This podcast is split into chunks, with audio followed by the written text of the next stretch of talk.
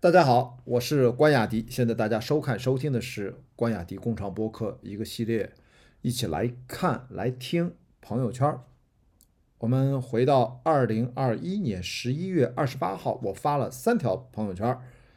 我为什么要间隔一段时间来聊？我觉得至少要隔一两个月，我们再回头看我当时的一些对一些事件和新闻或者消息的看法和感受。可能会有不一样的想法，我觉得值得重新审慎再去分享一下。如果每天就即兴的当天的感受是第一层，很多事儿我觉得它经得起第二层甚至更多层的读解和联想。好，这是在十一月二十八号将近中午啊十一点四十三分，我转发了一个长图，在豆瓣上一个长帖。牛逼！姜文好像要拍《战俘营》里的奥运会了，就讲了历史上的一个真实的事件。这个网友他写这个文章说，在 B 站上有一个纪录片叫《没有铁丝网的战俘营》，然后呢，在网上看到电影的报备立项的消息，有一个片名是《战俘营》里的奥运会。申请公司是姜文的公司，北京不亦乐乎影视文化有限公司。这个事情呢，讲的其实就是一九五二年十一月十五日，志愿军在一万三千一百零七名战俘中选择了五百多人作为参赛代表，另外选了两百多人当啦啦队，举办了人类历史上空前也绝后的战俘奥运会。听上去就很逗吧？参加战俘奥运会的运动员们分别来自于美、英、法、加、哥、奥、非、土、荷、比、西、莫和波多黎各等十四个国家和地区。参赛的类别分别为八大项、三十一个单项，完全照搬当时的奥运会。只有水上项目因为缺乏游泳池没有举行。为了宣传奥运，呃。战俘奥运会，志愿军还特地印刷了英文版的宣传册，号召有运动实力的战俘踊跃报名。在这场奥运会上，美国队的表现非常突出，也包揽了绝大多数的奖牌。主要原因是因为美国的战俘人多，而且美国人确实喜欢健身。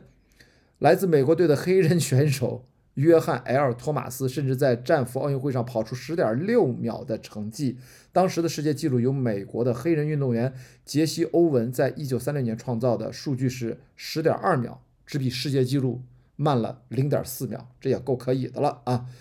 不过美军战俘也有不大光彩的一幕，据说有一位美国拳击手因为赛前偷喝了炊事班的料酒黄酒而状态大增，赢得了冠军。此事被一名黑人士兵举报后，成绩取消，并被罚去喂猪。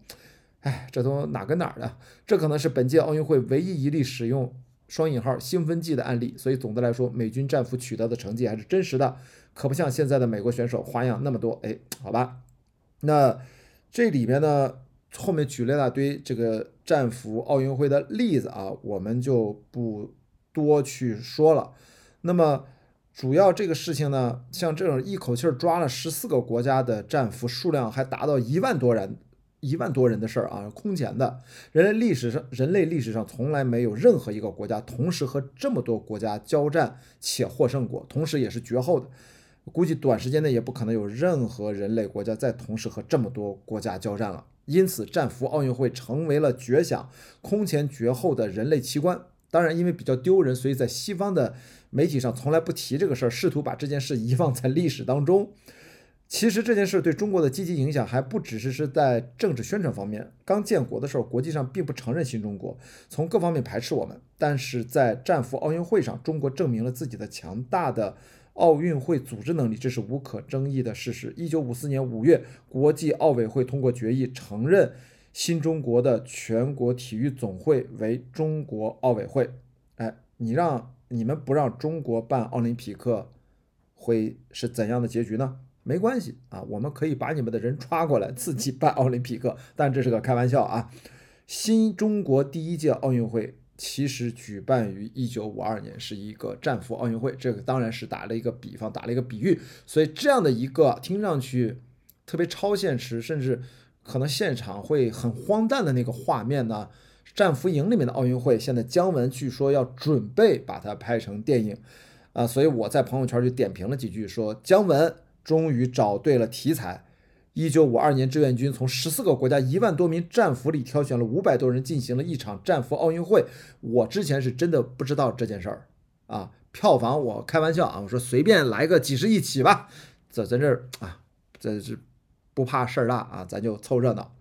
这是第一条朋友圈。当天呢，第二条朋友圈是我在中午十二点五十五分发了一段我的视频播客，其实主要是。分析了曾曾导演在呃综艺的电影的导演的综艺节目里面拍的一部短片，叫《明月的花园》。我的标题是一段剥洋葱式的青春回忆，我所看到的不同角度的三层表达。那这个短片我自己觉得拍的非常细腻，然后有很多层次，所以我就补了这么一段朋友圈的注解啊，跟大家分享一下。昨晚半夜看了导演请指教曾曾的短片《明月的花园》，看完觉得必须要补充一下我的一些想法。很棒的导演和短片作品，这一部整体构思和完成，我都觉得比他节目里的上一部《爱情》要好很多。我的标准就是从纯从电影本体和导演思维角度去看，我并不是很关心我。我在内的观众的观感好坏，因为每个人都有自己不同的观影经验，所以对于一部无商业诉求的短片创作，我只需要聚焦创作和表达本身，用短片效果去直接揣度一个导演的长片结果，有一定的逻辑因素参考，但基本上不能直接推导得出结论，因为那也太草率了。也就是说，不管一个导演短片拍的怎么样啊，他的长片。你能从中得到一些些启发，可能感受到一些东西，但你不能盲目的武断的做出一个结论。短片拍得好，长片就好；短片拍的不好，长片也拍不好，不能这么简单得出这种结论啊。相反，用长片思维反过来去评判短片优劣，也是另外一种幼稚病。这不是哪个嘉宾发言靠不靠谱的问题，这是整个综艺赛制自身拧巴的基因问题，难治。所以其实我在点评导演请指教。所以能从节目中看到几部像曾曾导演这样水准的短片，对我就是最大的收获。腾讯视频还是做了一些积极的贡献。所以这个话题呢，国内现在两大视频网站都推出了自己的呃导演的电影导演呃短片这样的形态的综艺节目，导演请指教和开拍吧。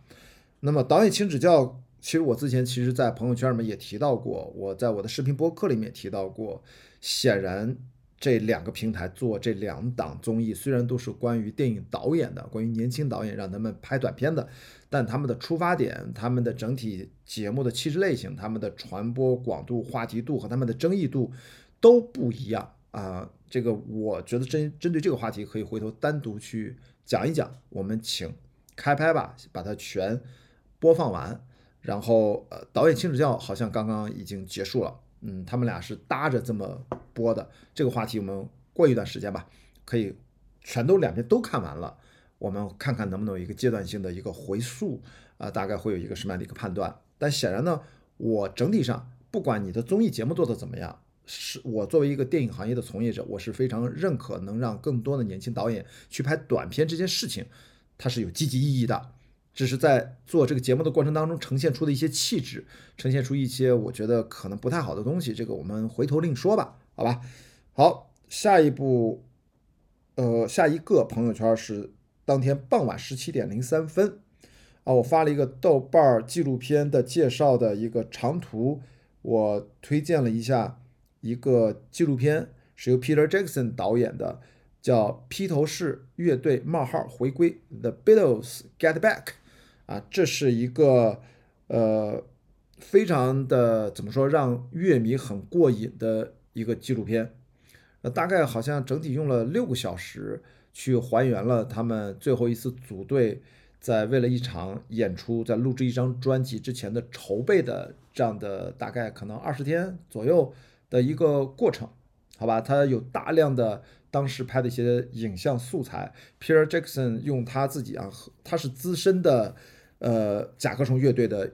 乐迷，所以他呃重置了这个电影，也有做了很多技术上的嗯修正，就像他们不再年轻那个电影里面，他用了很多呃数字还原、影像还原、色彩还原的技术，声音也都全部做了呃调整和加强。总之，看上去吧，你可能会觉得这个片子有点奇怪。如果你不熟悉披头士的话，你就觉得这几个男的还有大野呃大野洋子，然后就这么坐在那儿，那他们在干嘛呢？就是，但是如果你真的爱 Beatles，你也你会觉得这个纪录片太过瘾了。你可以这么近距离的观察他们很多很多以前可能只通过作品、通过一些媒体报道看不到的一些细节。四个人的性格的特质都特别不一样。我自己呢，呃，是在朋友圈写了这么几句话啊，来看一下，会让很多甲壳虫乐队乐迷哭崩的一个纪录片，三集，七个小时。Peter Jackson 用影像的魔法重新处理了。当年本来用来制作《Making of》的录像素材，带你我回到一九六九年年初，用近距离放大镜般的镜头，全程展现了四个人在一起是如何工作、如何创作、如何演出的。这个还挺神奇的。流媒体平台这几年给我最多惊喜的就是众多优秀的纪录片内容。是否流媒体平台的竞争导致加大了对纪录片内容的投入？感觉几年前也没有这么多丰富高质量的纪录片剧集啊，这是我的错觉吗？好，下面有位我的专家朋友，他评论说，因为纪录片不应考虑剧情这个钱解决不了的问题，只要加大投入就可以了啊。然后呃，还有 Steve 他也有评论，他说啊，今天看了第一集，修复的好好啊。总之这个片子啊，我在网上看过有个英文的网友的评论，他说这个电影。他他其实他好像是七零后早期，就比我还大几岁。他应该在他青春期的时候都是听 Beatles 度过的。他说他看这个电影呢，就要用一个最大的屏幕腾出一个完整的时间，对着大屏幕或者是投影或者大电视，在家里面看，喝着啤酒啊，甚至搞点别的什么东西啊辅助一下，然后呢看着这个纪录片，就又哭又笑。又投入，又心碎，又欢快，又伤心，就是悲喜交加。你知道这种复杂的情感，呃，很惭愧。其实我谈不上我是 Beatles 的乐迷，我只是听过他几张专辑，还有那些大家耳熟能详的经典的歌曲。我不算是他的铁杆粉丝，所以我自己可能从这个纪录片里面，嗯，我觉得对很多人来说是不可替代的宝藏。对我来说，就是我满足我一些猎奇的心态吧。我其实看完了前两集，第三集我还没有看完。啊，好吧，这就是二零二一年十一月二十八号的三条朋友圈。那我们就今天先聊到这里，然后我们明天再见。好，拜拜。